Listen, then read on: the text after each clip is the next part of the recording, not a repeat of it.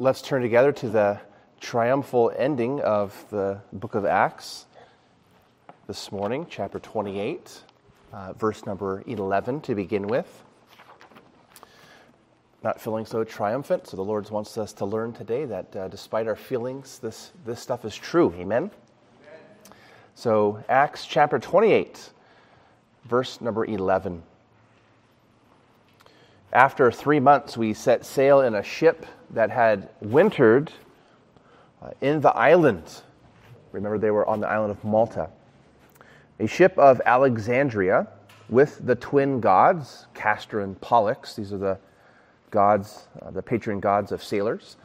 Uh, with the twin gods as a figurehead, putting in at Syracuse, we stayed there for three days. And from there, we made a circuit and arrived at Rhegium. And after one day, a south wind sprang up, and on the second day, we came to Puteoli. There we found brothers, believers, and were invited to stay with them for seven days. And so we came to Rome. And the brothers there, when they heard about us, came as far as the Forum of Appius and three taverns to meet us. On seeing them, Paul thanked God and took courage. And when we came into Rome, Paul was allowed to stay by himself with the soldier who guarded him. After three days, he called together the local leaders of the Jews, and when they had gathered, he said to them, Brothers, though I had done nothing against our people or the customs of our fathers, yet I was delivered as a prisoner from Jerusalem into the hands of the Romans when they had examined me, they wished to set me at liberty because there was no reason for the death penalty in my case. But because the Jews objected, I was compelled to appeal to Caesar, though I had no charge uh, to bring against my nation. For this reason, therefore, I have asked to see you and speak with you, since it is because of the hope of Israel that I am, that I'm wearing this chain. And they said to him, We have received no letters from Judea about you, and none of the brothers coming here has reported or spoken any evil about you. But we desire to hear from you what your views are. For with regard to this sect, we know that everywhere it is spoken against. When they had appointed a day for him, they came to him at his lodging in greater numbers. From morning till evening, he expounded to them testifying to the kingdom of God and trying to convince them about Jesus from both the law of Moses and from the prophets. And some were convinced by what he said, but others disbelieved. And disagreeing among themselves, they departed after Paul had made one statement. The Holy Spirit was right in saying to your fathers through, the, through Isaiah the prophet, Go to this people and say, You will indeed hear, but never understand and you will indeed see, but never perceive. For this people's heart has grown dull, and with their eyes they can barely, uh, with their ears they can barely hear, and with their eyes, uh, their, and their eyes they have closed, lest they should see with their eyes and hear with their ears, and understand with their hearts, and turn, and I would heal them. Therefore, let it be known to you that this salvation of God has been sent to the Gentiles. They will listen. He lived there two whole years at his own expense and welcomed all who came to him, proclaiming the kingdom of God and teaching about the Lord Jesus Christ with all boldness and without hindrance. And to all these words, God's people say,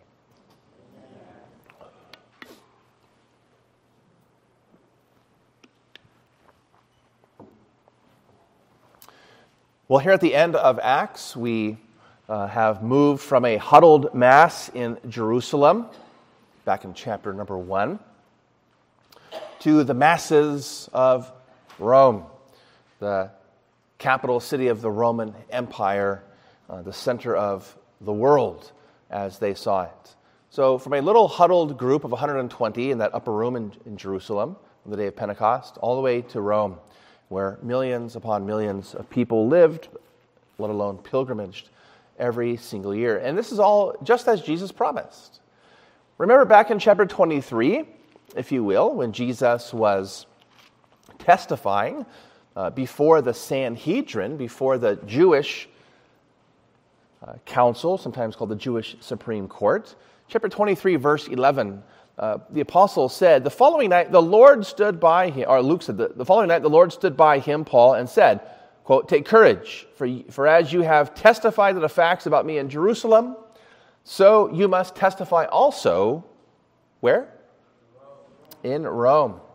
So Jesus has promised to Paul that he was going to go to Rome to testify of the gospel. So he's moved from the center of the Israelite religion in Jerusalem, where the temple was, and now he's moved to the center of, as the Romans described it, the center of the world. Uh, and in fact, this is, this is in fulfillment of what we saw at the very, very beginning of the book of Acts in chapter number 1. Uh, if you go back there, all the way to the beginning, verse number 8.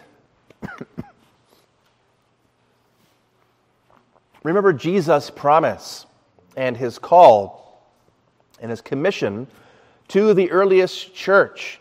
And he told them that they would receive power, the power of the Holy Spirit who would come upon them, to be my witnesses in Jerusalem and in Judea, that's the larger region, Samaria, that's the next region north, uh, to the end of the earth.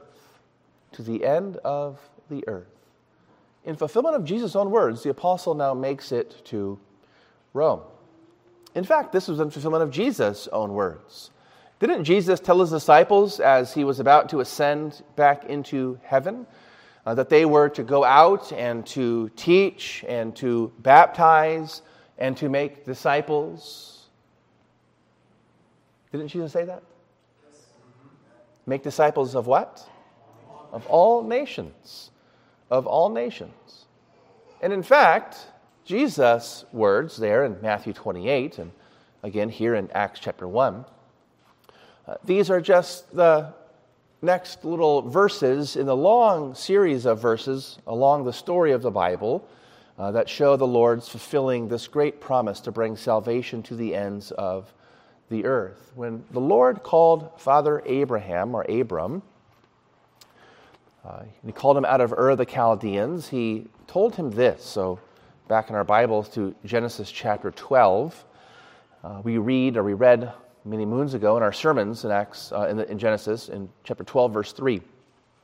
The Lord said to Abram, "I will bless those who bless you, and him who dishonors you I will curse." And then listen to this. And in you, Abram, all the families of the earth shall be blessed. The Lord's plan was always to save the world.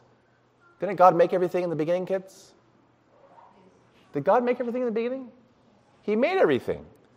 He hasn't given up on the world. His plan was always to then save the world, to recreate the world that He made that we've damaged by our sins. And so here in Acts chapter 28, we have the fulfillment of not just the beginning of Acts, but also what Jesus said was going to happen. But not only that, what Jesus said before he came to this world, the Lord, that is, but he said to Father Abram, that in him all the nations of the earth would be blessed. And so we end the story. Paul with great courage, Paul with great confidence. And notice there he receives great courage from the brothers, verses 14 and 15. So back to our story, verses 14 and 15. They've made their way from the island of Malta, they've made their way uh, to Sicily. That's where Syracuse is. And they've then made their way up, uh, up the boot of Italy to Rhegium, uh, to Puteoli. And verse 14, we found brothers. We found brothers. And they invited the brothers to stay, uh, Paul and those with him, to stay for seven days. And they made their journey and they made their way uh, towards Rome. Again, verse 15. The brothers there, when they heard about us, came as far as the Forum of Appius and three taverns. Uh, so, brothers had heard, believers had heard of the Apostle Paul coming to Rome. Now, notice just the language again of brothers. So, Christians, early Christians, are called here brothers. They're called brothers, or brothers and sisters. They're called family. They've never met him, have they? Do, had, had Paul been to Rome before? These believers had never met Paul. Yet, Luke describes them together as brothers, or brothers and sisters. They've never met, yet they're family. They've never seen each other face to face, yet they have a bond together. Just like if you or I were to meet some family members of ours that we had never seen, never met, and may perhaps never even heard of. Yet there's an instantaneous bond there, some relation uh, and some like uh, liking towards them. There's, there's, of course, that bond of love. And so here the believers are described as brothers because they're family members despite never meeting, despite never seeing one another. This is just a great application for us to think of our brothers and sisters here as well as across the world. No matter if we've ever met them or seen them or even heard of them, believers are brothers and sisters. They belong to the same family uh, and they should be full of love for one another. And these, these believers, these brothers, they loved Paul. They felt such a kindredness towards him because they were in the Lord together as family members that they traveled, as Paul was on his way towards Rome, they traveled south as far as the Forum of Appius, which is 43 miles south of the city of Rome. And they, and they kept traveling down. They, they came down uh, to three taverns, 33 miles south. On the way up north to Rome, believers were traveling down to meet him, to welcome him, to greet him. And notice what that does for him. Notice what that does for him. It says to us, or Luke says to us, that he took courage. Paul thanked God and took courage. He took courage because Jesus had kept his promise that he would go to Rome to testify of the gospel. And after many difficulties, after great seasons of darkness, remember he had uh, been under house arrest for two years in Caesarea. Through many difficulties, through various trials, five of them, through great seasons of darkness, he took great courage from the brothers. There's always the dawn after the darkness. And so here is Paul rejoicing, thanking God for keeping his promise, and taking courage from this family of God that surrounds him, even in a place he'd never been, uh, amongst people he had never seen nor met, yet he felt uh, their love, and so he took courage. And in that courageousness, uh, in that courageous spirit, he goes on. He, as he gets to Rome, uh, he is allowed to stay there uh, by himself. He's under a house arrest, and he's with the soldier uh, whose task it was to guard him, to guard his life. Uh, and so, after three days, we read in verse 17, he does what he typically did. He wasn't allowed to leave the house. Now, normally in Acts, when Paul travels to a city, where does he usually go first? Where did he normally go first? We don't know this? He normally went to a synagogue, didn't he? Why? Why? What was Paul? He was a Jew. He was a Pharisee. He was a rabbi. And so he would first of all go to the Jews. And in Romans chapter 1, he tells us why. Salvation is by faith for everyone who believes, but then he says this He says, For the Jew first, and then also for the Greek or the Gentile. He can't leave the house and he can't go to the synagogue, and so uh, he does the best he can, and he calls to the local leaders of the Jews, verse 17, uh, who gathered together to him. And he wants to describe to them how he got there, and he does so with great confidence for the Jew first and also for the Greek. And he summarizes the story uh, that he had been uh, he had been mobbed, and of course, he had been uh, saved, and then he had been tried. Uh, and the trial had no merit to it, there was no grounds to it, there were no evidence, there was no witnesses of what he was being tried for, uh, and yet he had to appeal to Caesar. He had to save his life by appealing to Caesar since he saw that no one was going to give him relief, nobody was going to be just towards him. And so he appealed to Caesar, and he's made his way to Rome. But yet he says there, I, have asked to see you and speak to you, verse 20, uh, since uh, it's because of the hope of Israel that I'm wearing this chain. From the previous few chapters, what's the hope of Israel that he's, that he's been tried for and that he is now in Rome for? What's the hope of Israel? The resurrection. The resurrection. Whose resurrection? Whose resurrection? The Messiah, first of all, and secondly, all human beings. All human beings. This is why this, this is the difference between the Pharisees, of which Paul was a part, and the Sadducees. The Sadducees rejected the resurrection, and so Paul knew that, and so he played up this, uh, this idea. But yet it comes to him, and it came to him, and it comes to us from the entirety of the Scriptures. And we looked at that a few chapters ago. I encourage you to go back and listen if you, ha- uh, if you weren't here uh, to see where in the Old Testament uh, that hope was. But we can be assured, and you can be assured, that it was found throughout the entirety of the Old Testament. From Abraham sacrificing his son Isaac and the hope that God can raise the dead, uh, all the way through the prophets such as Daniel, who foresaw a day to come when God was going to resurrect both just and unjust alike. I am under uh, arrest and I have been tried uh, and I have had mobs try to kill me and assassins try to put me to death because of the hope of Israel. That's why I'm wearing this chain. This hope, this resurrection we saw and we've seen, is, is the very central uh, idea of Paul's message.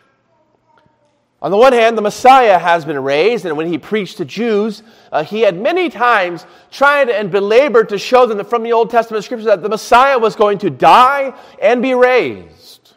But then when he spoke to Gentiles, who didn't know the Old Testament scriptures, he still proclaimed the resurrection. And he said, Because God is going to raise on the last day all human beings, therefore repent and put your trust in this one man, Jesus Christ, whom God has raised. It's for this, he says, that I'm wearing this chain. Now, notice, they appointed a day because they wanted to hear more. They, all, they had heard the rumors about the sect of the Nazarenes or the Christians, those who followed the Lord, uh, Jesus as Messiah. Uh, they had heard of this sect, and all they knew was that it's, it's spoken against. And so they set up a time, a, a day, verse 23, and they come to where he was lodging. Notice this in greater numbers. In greater numbers. No doubt the house was full, just as in the days of our Lord Jesus when he preached and performed miracles. And from morning until evening, he expounded to them, testifying to the kingdom of God, trying to convince them about Jesus from both the law of Moses and from the prophets. That's a long sermon, isn't it? Didn't Paul preach a sermon earlier we saw in chapter 20 where he preached all night long and a certain young man was sitting in the third story windowsill and he fell asleep. It was so long, fell down to his death. Paul raised him from the dead. And here he is again, notice, preaching, preaching from morning until evening. For as long as anyone would give him an ear to hear, he would preach. As long as someone is willing to hear and to listen and, and to converse and ask questions from morning till evening, we ought to be willing and ready to give an answer to any who would ask us the reason for our hope, the hope of our Lord Jesus Christ. And he's expounding, notice, means that he's explaining from the word, he's testifying, he's bearing witness of the truthfulness, the veracity of the resurrection from the Old Testament. And he's doing this about the kingdom of God. The kingdom of God, all the way back to the beginning of Acts again. All the way back in the beginning we read about and we heard about this kingdom that, uh, that in the gospel stories, the prophet John the Baptist came and he said, Repent because the kingdom of God is amongst you, it's at hand. And Jesus preached and proclaimed the kingdom. He gave parables about the kingdom. And when Jesus gave his final instructions to his church, they're huddled in that upper room in Jerusalem, they asked him, verse 6 of chapter 1, Lord, will you at this time restore the kingdom to Israel. They're, they were thinking of that great and glorious time from the time of David all the way to the time of the exile, the kingdom. Will you now restore the kingdom to Israel? Will you throw off the shackles of the Roman Empire, just as you once did to the Pharaoh of Egypt? Will you now do it? It's not for you to know, Jesus said. Times or seasons which the Father, the Father has fixed by his own authority. It's not for you to know this. What you need to know, as he goes on to say, is that you will receive power when the Holy Spirit comes upon you to be my witnesses. The Father's appointed a certain time and place, and we'll let him figure that out. In the meantime, it's our job to do as Paul and as the church in Acts to expound from the Word, to testify of the veracity and the truthfulness of the realities of God's kingdom. And notice he's trying to convince them. He's trying to convince them about Jesus from the law and the prophets.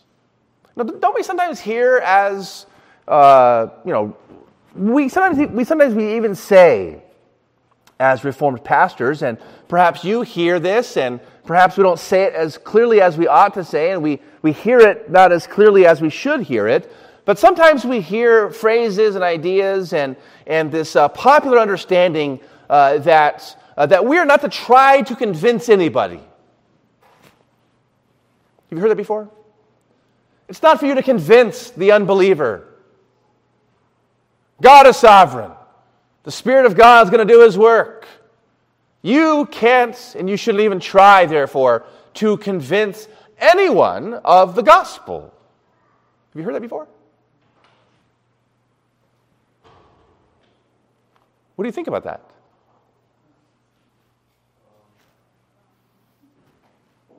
I mean, here's Luke telling us that that's what Paul was doing.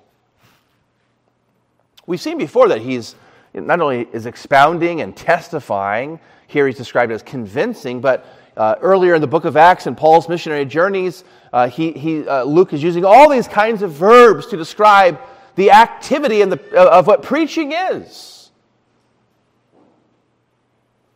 He was trying to convince, he was working as hard as he possibly could to respond to objections. He was trying to preach to the mind, but he's also trying to get to the heart. He testified, he spoke in convincing ways, sometimes not so convincing, we see here. But he tried to convince people about Jesus. There's no connection between God being utterly sovereign in his power and you being a defeatist. And you saying, let go and let God. There's no connection between those two things. There's no connection between God being sovereign in salvation and, and mighty in grace and you doing nothing. There's, there's no connection there. It's a disconnect. Yes, God is almighty. Yes, God chooses and has chosen from, from all of eternity those whom he loves and those whom he, he's going to save. Yes, that's true. But just like Jesus told the disciples, it's not for you to know that. It's not for you to know that. God has appointed a certain number. You know, will never know that number. I will never know that number. Therefore, we are to speak and seek in as a convincing way as humanly possible. We are to exert ourselves. We are to work diligently to know the word so that we can then speak the word and to know the person that we're hearing even as believers, to know the person that we're speaking with, so that we can, as best as humanly possible, try to convince them of the error of their ways and the reality of who Jesus Christ is. That's what Paul is doing here. That's what Paul is doing here.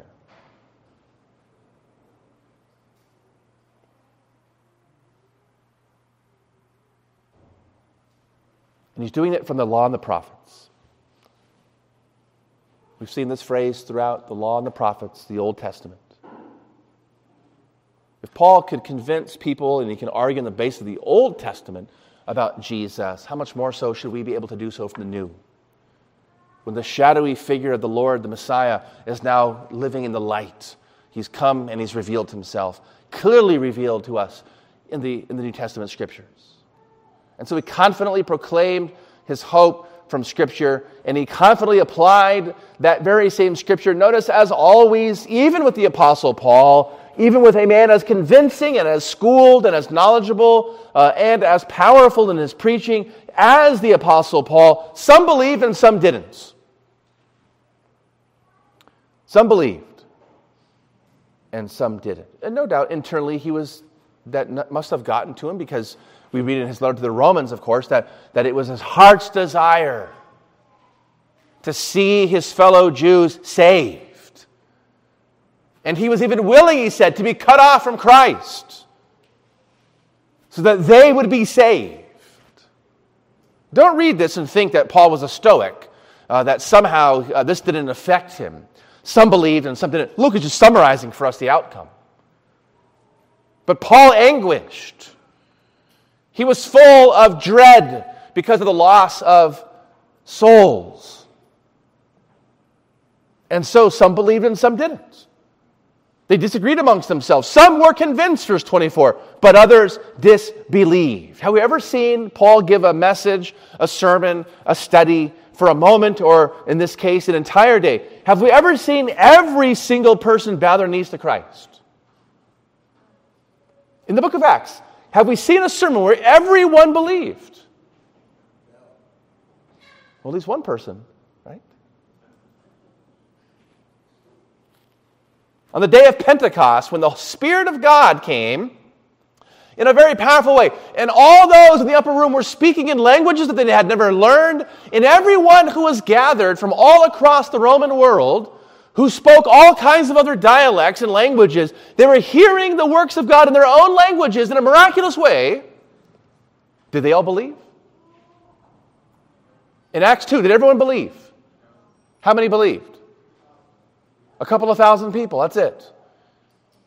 Remember what I told you in Acts 2 about how many pilgrims traveled to Jerusalem every single year for the day of Pentecost? Do you remember that? About a quarter million people. About a quarter million people. The first quote unquote crusade evangelism event was a, was, was a horrible defeat. 250,000 people, a couple thousand believed. Yet Paul was confident. The word always has mixed success. Some were convinced, others disbelieved. And Paul, in great confidence, by the power of the Holy Spirit, he stood up and he said one more thing to them.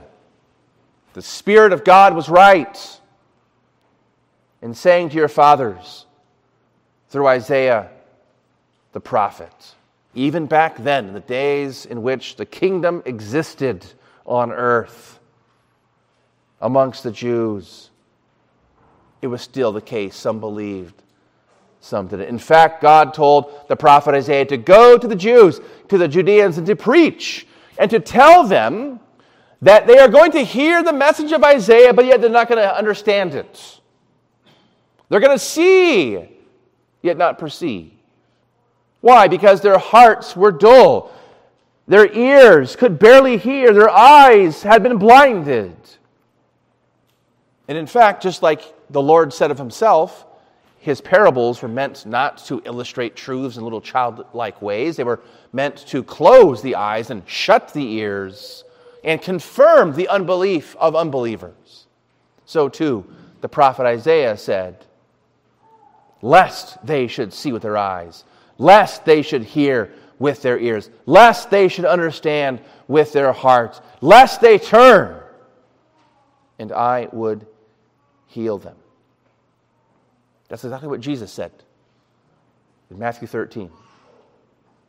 In fact, Paul comes to conclude as he's been sent uh, to Rome, and he gives this one last final effort, this one last final push to bring the good news of Jesus Messiah to the Jews.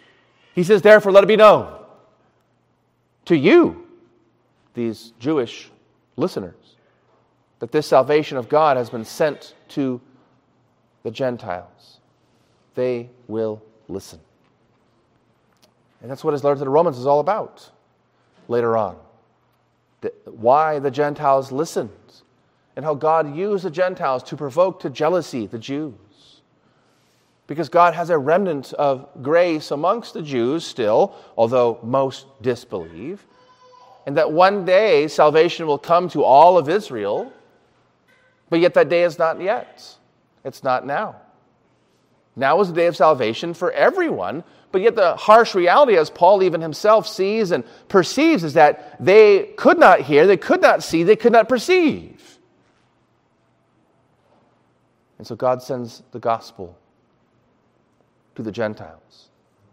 So he receives great courage from the brothers. He, with great courage and confidence, proclaims one last time to the Jews, uh, again and again and again, as he's been doing, belaboring uh, working diligently, seeking to convince them that Jesus was Messiah, he was the promised Savior. And then we read as the story ends with all boldness and without hindrance. He lives for two more years under house arrest at his own expense. And he welcomes all who came to him. Anyone who came, the apostle would welcome. And he proclaimed, verse 31 says, again, what we read in chapter 1, verse 6 and following, the kingdom of God. And again, teaching about the Lord Jesus Christ, the Messiah. He's doing what he's always been doing. And he does so, notice, with all boldness, without hindrance. With all boldness, without hindrance. Period. Story ends.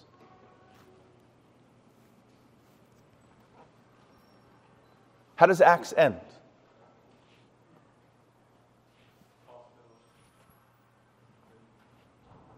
Paul is testifying, preaching, proclaiming, teaching, with all boldness, without hindrance. And we turn the page, and there's no conclusion. There was a nice intro we read, Luke, as he opened it up in Acts chapter 1 in the first book, O Theophilus, the first book meaning his gospel, the gospel of Luke. In the first book, O Theophilus, I have dealt with all that Jesus began to do and teach until the day when he was taken up after he had given commands of the Holy Spirit to the apostles whom he had chosen. He presented himself alive to them after his suffering by many proofs, appearing to them during 40 days and speaking about the kingdom of God. And while staying with them, he ordered them not to depart from Jerusalem, so on and so forth. There's a nice little intro, a nice little beginning. Oh, Theophilus, Jesus began to do great things. And in this book, the second volume, he's going to continue to do great things. Where's the conclusion? Maybe Luke just ran out of scroll space. The scroll ended, and that's the end.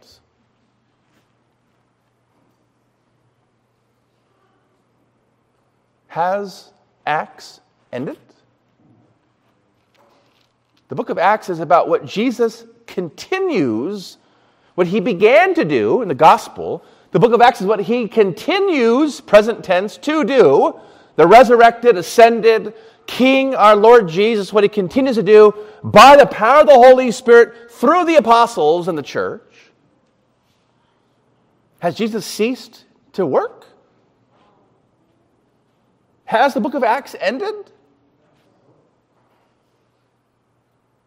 For 2,000 years, Jesus, by the Holy Spirit, through the apostles and through his people, Jesus continues to build his church. He is the king. And the church still testifies of his kingdom, seeking to convince any and everyone who would give us an ear to listen that Jesus is the promised Savior of the world. In a sense, then, the book of Acts doesn't end. Luke ends it in this very strange way, unlike the letters of the apostles that have a nice conclusion and farewell and so forth. Luke ends his second volume on a cliffhanger. There's Paul in Rome with all boldness without a hindrance, testifying, proclaiming, and teaching. We know he died. We know the church continued. We know the church had great opposition, but yet there he was with all boldness, without hindrance. Notice that, how Luke describes Paul's situation. With all boldness, but yet he says, without hindrance. Without hindrance. He had a chain around his ankle. He wasn't allowed to leave his house. He was under the watchful eye of a Roman centurion 24 7, 365.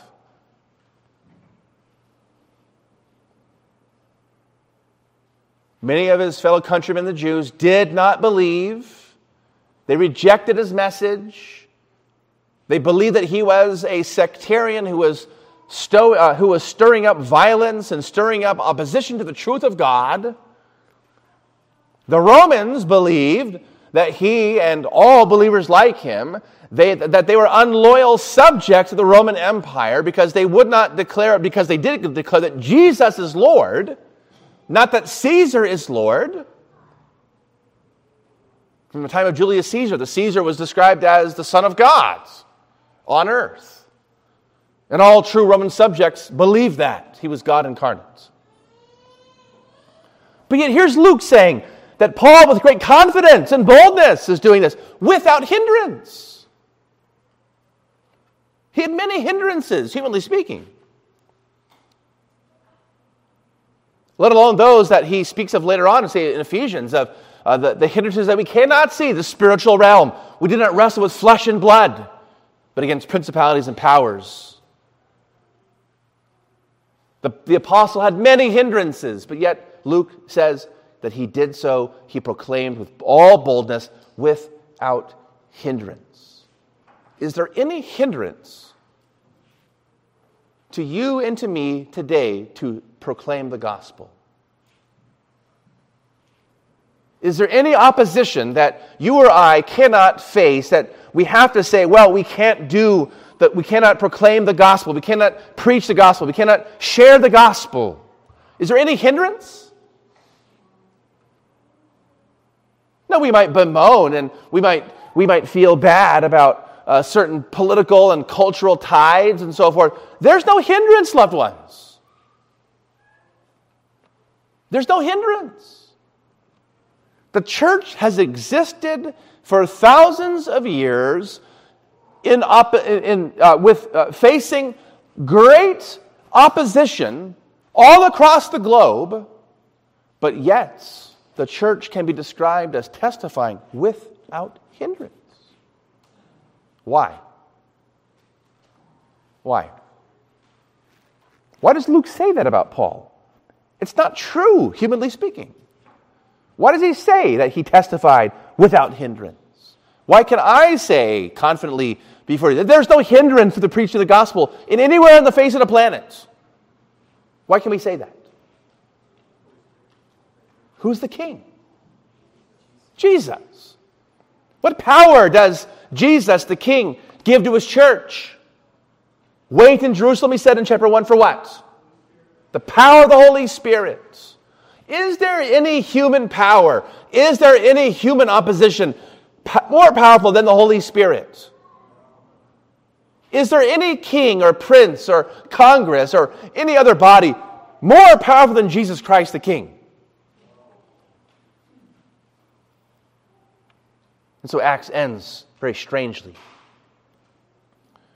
to remind us that the gospel continues to go out. The work is not finished. Jesus Christ still is Lord. He still reigns. The Lord Jesus Christ is still King. The gospel is going to go out and accomplish whatever He wants it to accomplish, going out to conquer and to conquer, as, Roman, uh, as Revelation says. The Lamb upon the throne, the Lion of the tribe of Judah, he cannot be hindered cannot be hindered.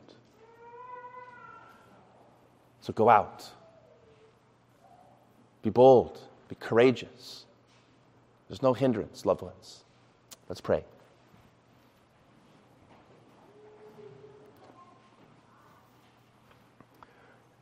Lord, help us to bear witness to your name.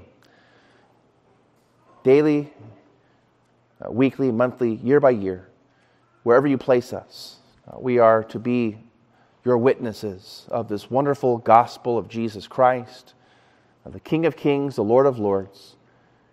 Give us ears to listen uh, to the questions, the concerns, the objections, the vitriol of unbelief, but yet give us compassionate hearts, give us minds that are able to give answers and words to speak.